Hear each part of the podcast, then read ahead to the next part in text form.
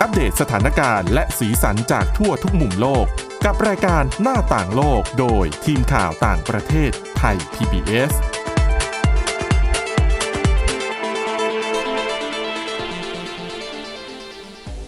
สวัสดีคุณผู้ฟังนะครับ ต้อนรับสู่รายการหน้าต่างโลก วันนี้มาพบกับเราสองคนคุณกรีนจิราวัตรมาสุขและผมพงศธรสุขพงศ์ครับ ครับผมสวัสดีครับครับวันนี้เป็นประเด็นเก็บตก จากใช่ที่ไปทำข่าวกันมาเมื่อสัปดาห์ที่แล้ว เกี่ยวครักับบผมเรื่องการเลือกตั้งอินโดนีเซียนะครับ เป็นการเลือกตั้งที่มีหลายระดับมาก อืมอืมผมเห็นตอนอ่าคือต้องบอกคุณผู้ฟังก่อนอย่างนี้ว่า ผมกับคุณพงศทัศน์เนี่ยอ่าไปติดตามการเลือกตั้งที่อินโดนีเซียมาที่จาการ์ตานะครับ แล้วก็เราไปกันตั้งแต่วันที่ 14 วันเดินทาง แล้วก็วันเลือกตั้งจริงๆเนี่ยคือวันที่ 17 ใช่คือวันพุธ ใช่แต่ว่าเราไปก่อนเนี่ยเพื่อที่จะไปคุยกับนักวิชาการเอ่ยแล้วก็อ่าประชาชนที่อยู่ที่นั่น ว่าเขารู้สึกยังไงกับการเลือกตั้งก็ก็เก็บเรื่องราวมาเล่าให้คุณผู้ฟังได้ฟังกัน คือคณะกรรมการการเลือกตั้งของอินโดนีเซียเขาบอกว่าการเลือกตั้งในครั้งนี้ของเขานะครับ เป็นการเลือกตั้งที่มีขนาดใหญ่ที่สุดในโลกอืมที่จัดจัดขึ้นในวันเดียวภายในวันเดียว เขาก็เออเคลมแหละว่า เออเขาทีมงานเขามีประสิทธิภาพนะใช่สามารถทำซึ่งเขาก็แสดงให้เราได้เห็นจริง ๆ นะว่า เออ มันทำได้นะ คือคุณผู้ฟังลองคิดดูนะครับ การเลือกตั้งเขาวเนี้ยมีตั้งแต่ระดับประธานาธิบดี แล้วก็คู่ก็คือรองประธานาธิบดีอืมถูกไหมรองลงมาก็คือสมาชิกสภาผู้แทนราษฎร สมาชิกสภาระดับภูมิภาคครับผมแล้วก็เป็นสมาชิกสภาในระดับท้องถิ่น อืมโอ้โหทั้งหมดเยอะก็มากคือ คนที่ไปใช้สิทธิ์เลือกตั้งเนี่ย จะได้กระดาษเลือกตั้งไซส์ใหญ่อืมทั้งหมด4สายเอ้ยสี่แผ่นห้า5แผ่นห้าแผ่นใช่อ่าแต่ว่าผมจะเห็นกล่องเขาเรียงรายอยู่เนี่ย ในขณะที่คนที่หลังจากทำตำหนิในใบในใบเลือกตั้งเรียบร้อยแล้ว เราก็จะเอาไปหย่อนเนี่ย ในกล่องก็จะมีทั้งหมด 4 สีใช่ไหมใช่คุณพงมีศธรสีสีนะครับ คืออม ทำไมถึงมีสีสีแล้วทำไมถึงมีถึง 5 ใบอืมต้องอธิบายแบบนี้ว่าการเลือกตั้งในระดับท้องถิ่นเนี่ยเขาก็จะแบ่งออกเป็นจังหวัดแล้วก็เมืองแต่ว่าสุดท้ายแล้วพอเลือกแล้วก็เอามาใส่ในกล่องเดียวกันอืมแล้วสีของแต่ละระดับการเลือกตั้งก็จะแตกต่างกันไปนะ อย่างเช่น การเลือกตั้งประธานาธิบดีที่จำได้แม่นๆที่ผมจำได้เนี่ยก็จะเขาจะใช้บัตรสีเทานะครับอืมครับผมแล้วกล่องที่จะใช้ก็จะมี มีคล้ายๆแผ่นป้าแผ่นป้ายสีเทาเนี่ยติดอยู่อืมคือให้เรารู้นั่นแหละ ให้ผู้มีสิทธิ์ไปลงคะแนนเนี่ยรู้ว่า โอเค ประธานาธิบดีต้องกล่องนี้ ถ้าสครับสผมต้องกล่องนี้นะครับ มันก็มีความกังวลใจว่าอ่าคนที่ไปใช้สิทธิ์เลือกตั้งเนี่ยจะงงหรือเปล่าจะสับสนหรือเปล่า แต่แน่นอนละเขาก็ทำให้ได้เห็นว่า ก็ไม่มีปัญหาอะไรนะใช่ครับคือการจัดการของเขาค่อนข้างเป็นระบบระเบียบมาก แล้วหน่วยแล้วหน่วยเลือกตั้งเนี่ยเยอะมากนะคุณกรีนอืมคือ เยอะกว่า 8 0 0แสนหน่วย คือจะบอกว่าแต่ละหน่วยเนี่ยคนไม่ได้แออัดสำหรับการไปเลือกตั้ง มันกลายเป็นว่ามันไม่ได้ลำบากในการที่จะต้องไปต่อคิว จะต้องไปรอเวลาว่า เมื่อไหร่ฉันจะได้เข้าไปกาครับเหมือนเหมือนประเทศไทยอย่างเงี้ยฮะ แล้วคือเข้าใจว่าการที่จัดการโดย กระจายหน่วยเลือกตั้ง เยอะๆแบบนี้เนี่ยทำให้คนไปใช้สิทธิ์แต่ละหน่วยน้อยลงด้วยนะครับอืมคือเหมือนกระจายออกไปอย่างในกรุงจาการ์ตาก็มีหลายหน่วยเหมือนกัน แต่ที่เราไปอยู่ในใจกลางเลยนะครับครัเป็บนผมสวนสาธารณะชื่อว่าสุโรปาตีก็คือจุดนี้ก็จะเป็นจุดที่มีบรรดาข้าราชการ กลุ่มนักการเมืองเก่าๆเดินทางมาใช้สิทธิ์กันเยอะมาก แล้วที่น่าสังเกตอีกอย่างหนึ่งของเขาก็คือ ในขณะที่ เปิดให้ผู้มีสิทธิ์ลงคะแนนไปใช้สิทธิ์เนี่ย ก็จะมีการเปิดเพลงอืมบรรเลงขับกล่อมไปด้วยเนาะคือคือต้องอธิบายคุณผู้ฟังอย่างนี้ว่าเอ่อมันจะเหมือนกับสนามหลวงยังไงฮะแต่ว่าแต่ว่าขนาดเล็กกว่าเล็กกว่าเยอะเลยอืมแต่ว่าบริเวณด้านซ้ายก็จะเป็นคูหาเลือกตั้งสองคูหาครับด้านขวาก็จะมีคูหาเลือกตั้งสองข้อสองคูหาเหมือนกันอืมแต่ว่าบริเวณตรงกลางเนี่ยจะมีเหมือนโต๊ะจีนเนี่ย วางอยู่ประมาณ6ถึง8โต๊ะ เหมือนเป็นที่รวมพลใช่เป็นจุดรวมตัวกันแล้วก็จะมีเวที ตอนครับแรกที่เราไปถึงเนี่ยเราก็สงสัยว่า เอ๊ะ นี่มันเวทีอะไรไว้สำหรับประกาศหรือเปล่า แถลงตอนนับคะแนนหรือเปล่า แต่พอการเลือกตั้งเริ่มต้นเท่านั้นนะฮะ ก็เริ่มมีเสียงบรรเลง เพลงขับร้องตลอดเวลา ครับ อืมก็เหมือนเป็นการสร้างบรรยากาศ ให้สบายสบายๆนะ ถ้าเกิดว่าคุณผู้ฟังได้ติดตามที่คุณพงศธรรายงานสดเข้ามาคในรับช่วงข่าวทุกๆ ช่วงข่าวเนี่ยก็จะอาจจะได้ยินเสียงบรรยากาศเป็นเพลงร้องเพลง นั่นแหละฮะคือเสียงคนร้องสดๆนะครับไม่ใช่เปิดเทมนะคือคือคักมากนะครับ แล้ววิธีการเลือกตั้งของอินโดนีเซียเนี่ย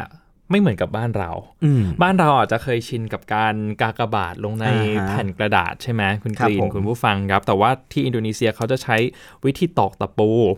เขาจะมีอุปกรณ์ตอกตะปูเลยนะอืมในในคูหาเล็กครับๆที่เราผมเข้าไปเนี่ยก็คือเอาตะปูเนี่ยจิ้มลงไปในบัตรเลือกตั้งจะตรงชื่อหรือว่าตรงเลขที่ของผู้สเขามัคเรียรกก็ว่าได้การปรุลงไปในกระดาษใช่ปะใช่ไหมใช่อ่าก็คือให้กระดาษนั้นเป็นรูอ่าฮะครับ เรียบร้อยแล้วออกมาจากหน่วยเลือกตั้งก็ต้องจิ้มมือจิ้มนิ้วลงไปในน้ำหมึกด้วยอืมก็คือแสดงให้เห็นว่า ไปใช้สิทธิ์มาแล้วครับอป้องกันการเลือกตั้งซ้ำหรือว่าโกงการเลือกตั้งนะครับ ที่ผมเห็นอีกอย่างหนึ่งนะ ข้อดีของการเลือกตั้งของบ้านเขานะ คือถ้าเกิดในวันเลือกตั้งเนี่ย เราไปร้านอาหารเนี่ยบริเวณนั้นอะแล้วถ้าเกิดว่าเราโชว์ว่าเรามีหมึกตัวเนี้ย ติดอืมนิ้วอยู่เนี่ยลดราคาค่าอาหารได้นะ ใช่ใช่อันนี้ตามร้านค้านะครับ คือคล้าย ๆกับ ร้านสะดวกซื้อในบ้านเราครับเนี่ย คือถ้าสมมุติเข้าไปแล้วก็โชว์นิ้วที่มีรอยน้ำหมึกเปื้อนอยู่ก็จะได้ลดราคาลงด้วยอืมถือันว่านี้ไปก็เป็นใช้สีสิทธิ์สันอืนะมแล้วยังมีบางหน่วยด้วยคุณกรีนที่เราเห็นกัน จากในสื่อของ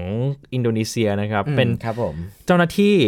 ของคณะกรรมการการเลือกตั้งเนี่ยเขาก็แต่งตัวสร้างสีสันเป็นอ๋อตัวละคร ต่างๆนะเป็นฮีโร่อ่าเป็นจากในภาพยนตร์นะครับจะใช่มีทั้งจากมาเวลแล้วก็จาก DC ด้วยอืมนะก็เป็นสีสันก็เรียกคนมาเลือกตั้งเยอะ แล้วการใช้เวลาเลือกตั้งนี่ก็น้อยนะ ถ้าครับเทียบกับในบ้านเราหรือว่าในประเขาเทศเริ่มอื่นเขาเริ่มเวลาเจ็ดโมงป่ะครับๆเจ็ดโมงเจ็ดโมงครับถึงเช้าบ่ายโมงบ่ายโมงก็คือหกชั่วโมงใช่ หกชั่วโมงปุ๊บนะคุณที่เงียบผู้ฟัไปงเมื่อกี้คุณผู้ฟังกำลังกำลังนับนิ้วอยู่นับนิ้วอยู่ พอ6ชั่วโมงปุ๊บนะครับ ผ่านไปประมาณ2-3ชั่วโมง ก็เริ่มทราบกันแล้วแหละ ว่าใครได้คะแนนสำหรับการเลือกตั้งประธานาธิบดีครับผมนะครับ คืออินโดนีเซียเนี่ยเขาจะมีระบบที่เรียกว่าระบบควิกเขาก็คือการนับคะแนนแบบเร็ว ซึ่งการนับคะแนนแบบนี้เนี่ยเขาก็จะให้สถาบันวิจัย หรือว่าสื่อที่เชื่อถือได้เนี่ยเป็นคนจัดการครับ จัดการยังไงก็คือคนเจ้าหน้าที่หรือใครก็ตามที่อยู่บริเวณหน่วยเลือกตั้งอาจจะถ่ายรูปลงไป แล้วก็ลงไปในสื่อสังคมออนไลน์ หรือว่าในระบบในระบบของเขานะครับ รวมถึงมีการใช้เครื่องนับ ใช่ เครื่องนับจำนวนคนด้วยควิกเขาเนี่ยค่อนข้างเชื่อถือได้มากทีเดียว คือถ้าย้อนกลับไปเมื่อประมาณ 2-3 ปีก่อนมีการเลือกตั้งผู้ว่าการกรุงจาการ์ตาผลการนับคะแนนแบบควิกเขาเองก็เป็นที่อ้างอิงของสื่อหลาย ๆ สำนักด้วยอืมคือทำได้รวดเร็วช่วงเย็น ก็รู้แล้วเนาะว่าใครได้คะแนนนำเราก็ไปตามเหมือนกันอืมที่ที่ห้างสรรพสินค้าซารีนาในกรุงจาการ์ตานะครับครับคือที่ผมนั่นเนี่ยเป็นที่ตั้งของเอ่อจาการ์ตา Theater อืมประธานาธิบดีโจโควีก็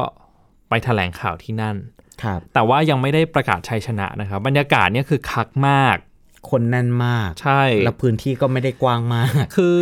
เข้าใจเลยว่าคนรักโจโควีเยอะจริง ๆ ครับนะครับแต่ว่าโจโควีก็ยังไม่ได้ประกาศชัยชนะ คือสิ่งที่เขาบอกเนี่ยคือเรียกร้องให้กลุ่มผู้สนับสนุนเขาเท่าที่ประเมินจากสายตานะครับ คือมีทั้งผู้ชายผู้หญิง LGBT อยู่แล้วนะ มีกลุ่มด้วย LGBT อครับยู่ด้วยนะครับ ก็คือให้กลุ่มผู้สนับสนุนเหล่านี้เนี่ย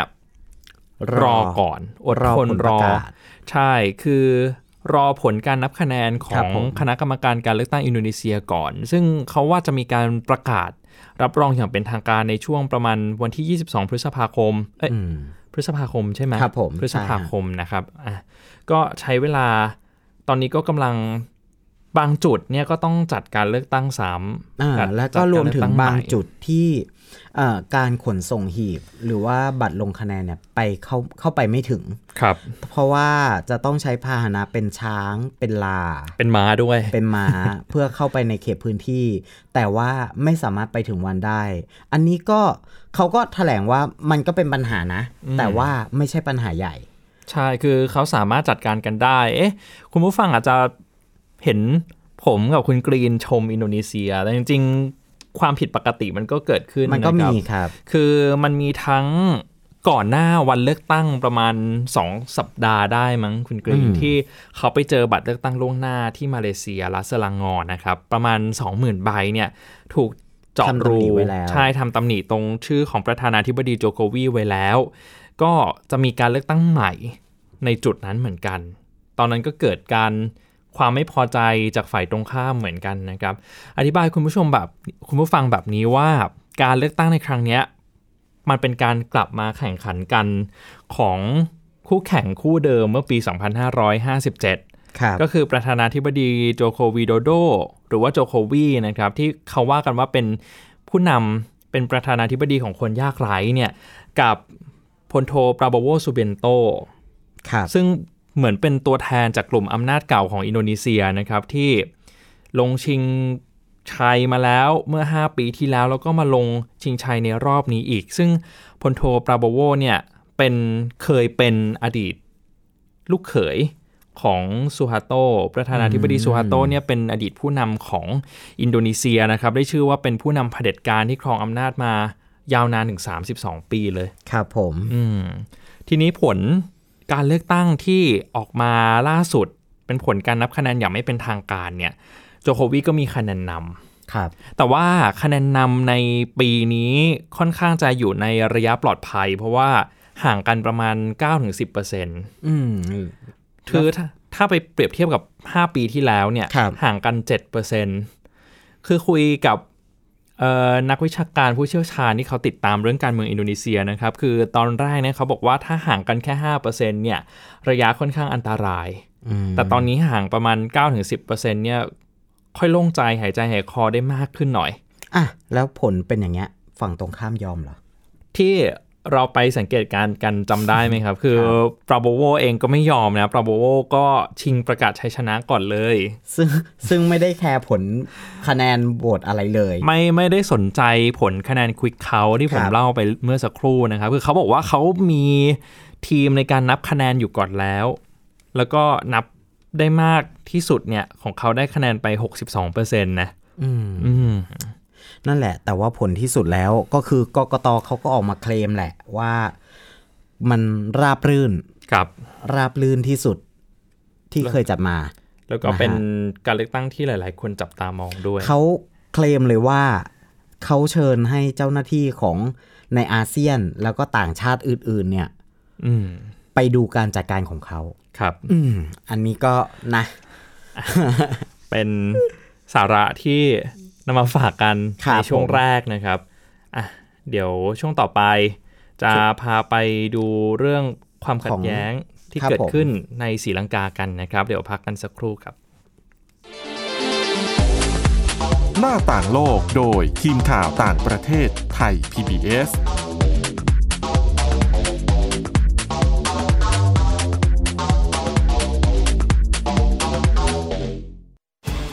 ที่ไหนก็ติดตามเราได้ทุกที่ ผ่านช่องทางออนไลน์ จากไทย PBS Digital Radio ทั้ง Facebook Twitter Instagram และ YouTube Search คำว่าไทย PBS Radio แล้วกดไลค์หรือ Subscribe แล้วค่อยแชร์ กับคอนเทนต์ดี ๆ ที่ไม่อยากให้คุณพลาดอ้อเรามีให้คุณฟังผ่านพอดแคสต์แล้วนะ มากกว่าด้วยเวลาข่าวที่มากขึ้น จะพัดพาเอาฝุ่นออกไปได้ครับ มากกว่า ให้คุณทันในทุกสถานการณ์ ตามที่กฎหมายดังกล่าวกำหนดเอาไว้ มากกว่ากับเนื้อหาเที่ยงตรงรอบด้านนำมาใช้ในคดีเมาแล้วขับ มากกว่าในทุกทางออกของสังคม ป้องกันไม่ให้ปัญหาเกิดขึ้น มากกว่ากับข่าวรอบวันในทุกมิติ เครนก่อสร้างเกิดอุบัติเหตุขึ้น มากกว่าด้วยการวิเคราะห์ที่ตรงจุด ความพยายามของภาครัฐที่จะแก้ปัญหา และมากกว่ากับทีมข่าวมืออาชีพ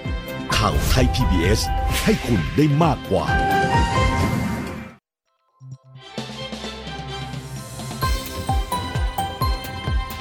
คุณกำลังรับฟัง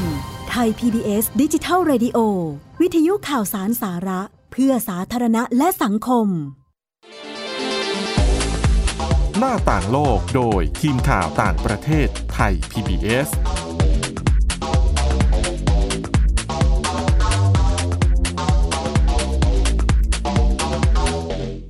ลับมาสู่ช่วงที่ 2 ของหน้าต่างโลกนะครับ เมื่อสักครู่ช่วงแรกเราพูดถึงการเลือกตั้งอินโดนีเซีย ลืมไปว่าต้องบอกคุณผู้ฟังด้วยว่าการเลือกตั้งครั้งนี้เนี่ยชาวอินโดนีเซียเขาให้ความสนใจกับประเด็นอะไรเป็นพิเศษนะคุณกรีน เราไปถึงที่นู่นแล้วก็ใช่ไปเก็บคำตอบของชาวอินโดนีเซียมาให้คุณผู้ฟังได้ฟังฮะคืออธิบายแบบนี้นะครับว่ากระแสอนุรักษ์นิยมของศาสนาอิสลามเนี่ยเริ่มขยายตัวขึ้นมาก ในสังคมอินโดนีเซียในช่วงระยะเวลา 3-4 ปีที่ผ่านมา เพราะฉะนั้นเรื่องศาสนาถือเป็นประเด็นหลักๆเลย ใช่ฮะในการตัดสินครั้งนี้ เพราะว่าทางฝ่ายของพลโทปราโบโวเองก็หยิบเอาศาสนาขึ้นมา เป็นเครื่องมือในการโจมตี โจโควีเหมือนกันนะครับ บอกว่าโจโควีเนี่ยยังเคร่งศาสนาอิสลามไม่เพียงพออืมแล้วก็โจมตีไปต่างๆ นานา เรื่องนี้โจโควีก็เลยแก้เกม ด้วยการไปดึงเอามารุฟอามิน ที่เป็นผู้นำศาสนาองค์กรที่มีบทบาทในการกำหนดทิศทางของศาสนาอิสลามในอินโดนีเซียเนี่ยเข้ามาในตำแหน่งรองประธานาธิบดีครับเราก็ผมถือว่าได้ผลมากทีเดียวในการทำให้คะแนนเสียงจากกลุ่มเอ่อคนที่เป็นชาวมุสลิมอืม หันมาให้คะแนนนิยมในตัวโจโควีมากขึ้นนะครับ โดยผู้เชี่ยวชาญคุณปรางทิพย์ดาวเรืองเนี่ยที่เป็นสื่อมวลชนอิสระเองก็บอกเหมือนกันว่าครั้งนี้เนี่ยหลาย ๆ คนก็กลัวถึงกระแสอนุรักษ์นิยมอิสลามครับบางผมคนก็เลยหันมาเทคะแนนให้โจโควีมากขึ้น แล้วก็ทำให้โจโควีเนี่ยได้นั่งเก้าอี้ผู้นำประเทศต่อเป็นสมัยที่สองนะครับอืมแต่ว่าจากที่ คุยกับคุณปรางทิพย์เนี่ยคุณปรางทิพย์ก็บอกว่า คือทางโจโควีเนี่ยเขาก็มีทีมงานครับของเขาอยู่แล้ว ในการเอ่อควบคุมทุกอย่างอืมรวมถึงวางแผนว่าจะเกิดอะไรขึ้นบ้าง ซึ่งทีมงานเขาเนี่ยวางแผนไปแล้วว่า ยังไงก็ชนะ อืมพอชนะแล้วประเด็นอะไรที่จะหยิบยกขึ้นมาทำงานกันก่อน ใช่ครับ มีการวางแผนแม้กระทั่งว่า เอ่อโจโควีจะต้อง ไปทำอะไรที่ไหนอย่างไร ล่วงหน้าไปแล้วอืมคือแบบนี้คุณผู้ฟังครับ ประเด็นที่เขากำลังจะเร่งแก้ปัญหาก็คือสมัยที่ 2 ของโจโควีเนี่ยก็คือ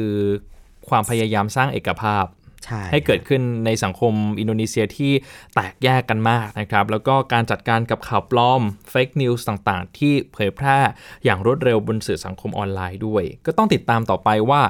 บทบาท วิธีการในการแก้ปัญหาของโจโควีเนี่ยจะเป็นอย่างไรแล้วก็จะได้ผลมากน้อยขนาดไหนนะครับคุณกรีนครับผมอะจากอินโดนีเซียไปกันที่เอเชียใต้บ้างที่ตอนศรีนี้ลังก็กาเกิดเหตุครับเมื่อวันอาทิตย์วันอาทิตย์ประที่มาณผ่านเที่ยงมาของนะครับบ้านเรานะใช่ใช่ก็เป็นการก่อเหตุโจมตีนะครับโจมตีทั้งโบสถ์คริสต์แล้วก็โรงแรมหรู ในกรุงโคลัมโบรวมถึงเมืองอื่นๆ อีกประมาณ 2-3 เมืองในศรีลังกา อืมตอนตอนต้องเล่าให้คุณผู้ฟังอย่างนี้ฮะอ่าตอนที่เกิดเหตุเนี่ย เรากำลังไปทานข้าวกันอยู่ ครับ แล้วก็ breaking news เด้งขึ้นมา อืมแล้วหลังจากเปิดอ่านปุ๊บ อะ เราจะทำยังไงดี เพราะว่าเพราะว่าตอนแรกเด้งขึ้นมาเนี่ยก็คือแจ้งว่ามีเหตุระเบิดเฉยครับๆ ที่ศรีลังกา ครับ โดยที่ไม่ได้บอกจุดที่ระเบิดไม่ได้บอกเอ่อ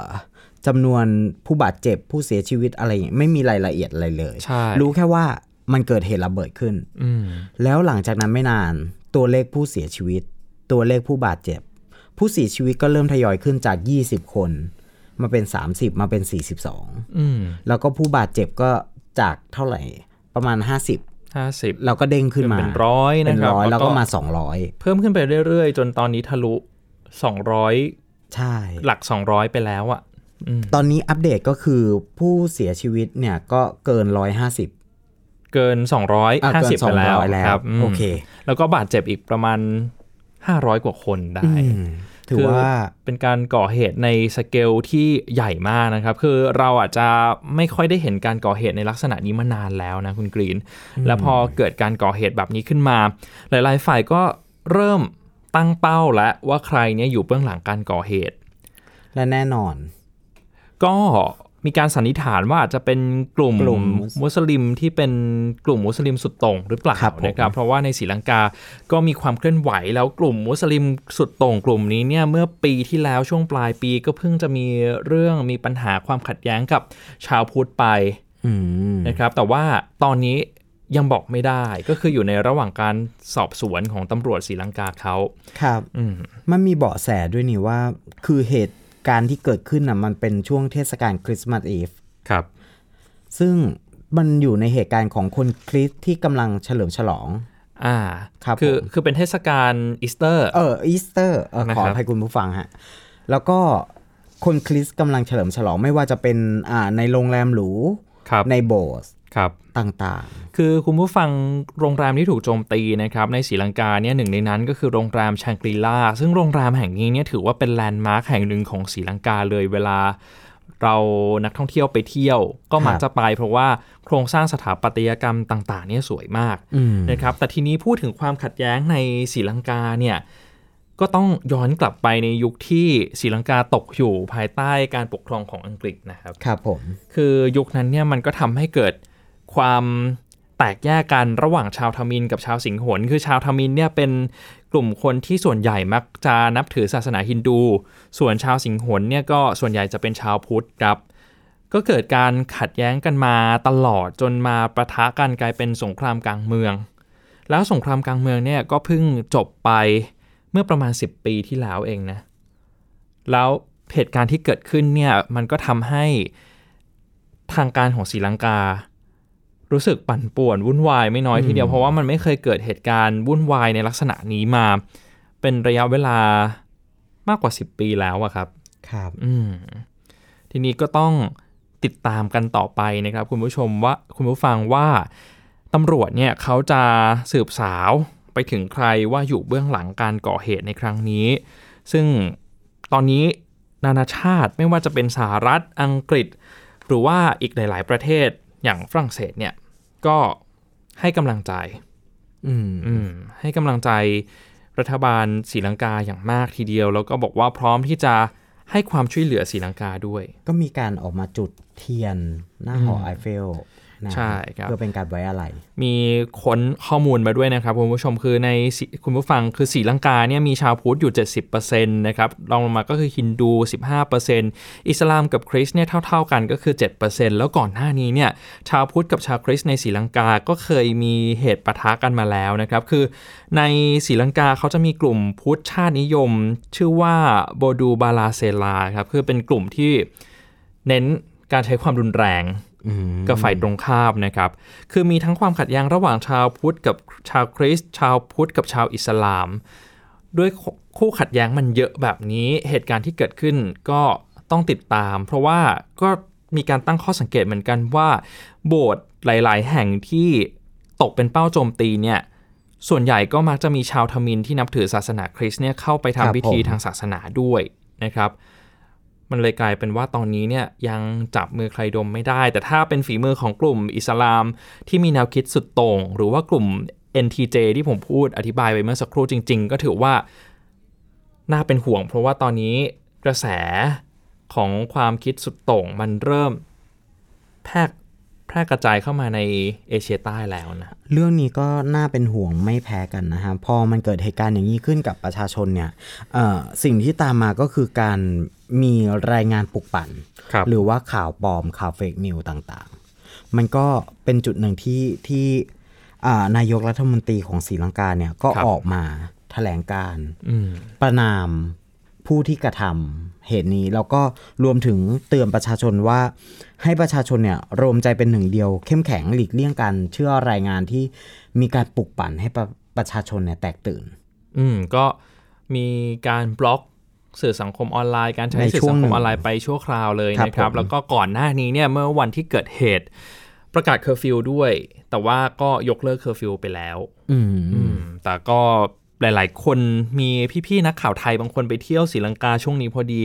บอกว่าปั่นป่วนอยู่ไม่น้อยขนาดเขาไม่ได้อยู่ในเมืองที่เกิดเหตุนะครับ คือเขาอยู่ในเมืองแคนดี้อืมครับแต่ก็ผมได้รับผลกระทบไปด้วย เพราะร้านค้าต่างๆ ก็ปิด ครับ อืมโอเค อ่า นี่เป็นเรื่องราวสถานการณ์ที่เกิดขึ้นรอบโลกของสัปดาห์นี้และน่าสนใจนะครับครับทั้งในผมอินโดนีเซียเป็นควันหลงหลังจากการเลือกตั้ง รวมไปถึงการก่อเหตุรุนแรงขึ้นมาในศรีลังกา ซึ่งถือเป็นเหตุรุนแรง ครั้งแรกในรอบกว่า 10 ปีเลยก็ว่าได้ที่สร้างความสูญเสียเป็นจำนวนมากที่ ผมกับคุณกรีนนำมาฝากคุณผู้ฟังกันในวันนี้นะครับ และทั้งหมดก็คือหน้าต่างโลกในวันนี้ครับ วันนี้เราสองคนลาไปก่อนสวัสดีครับ สวัสดีครับ ติดตามรับฟังรายการย้อนหลังได้ที่เว็บไซต์และแอปพลิเคชันไทย PBS Radio ไทย PBS ดิจิทัล Radio วิทยุข่าวสารสาระ เพื่อสาธารณะและสังคม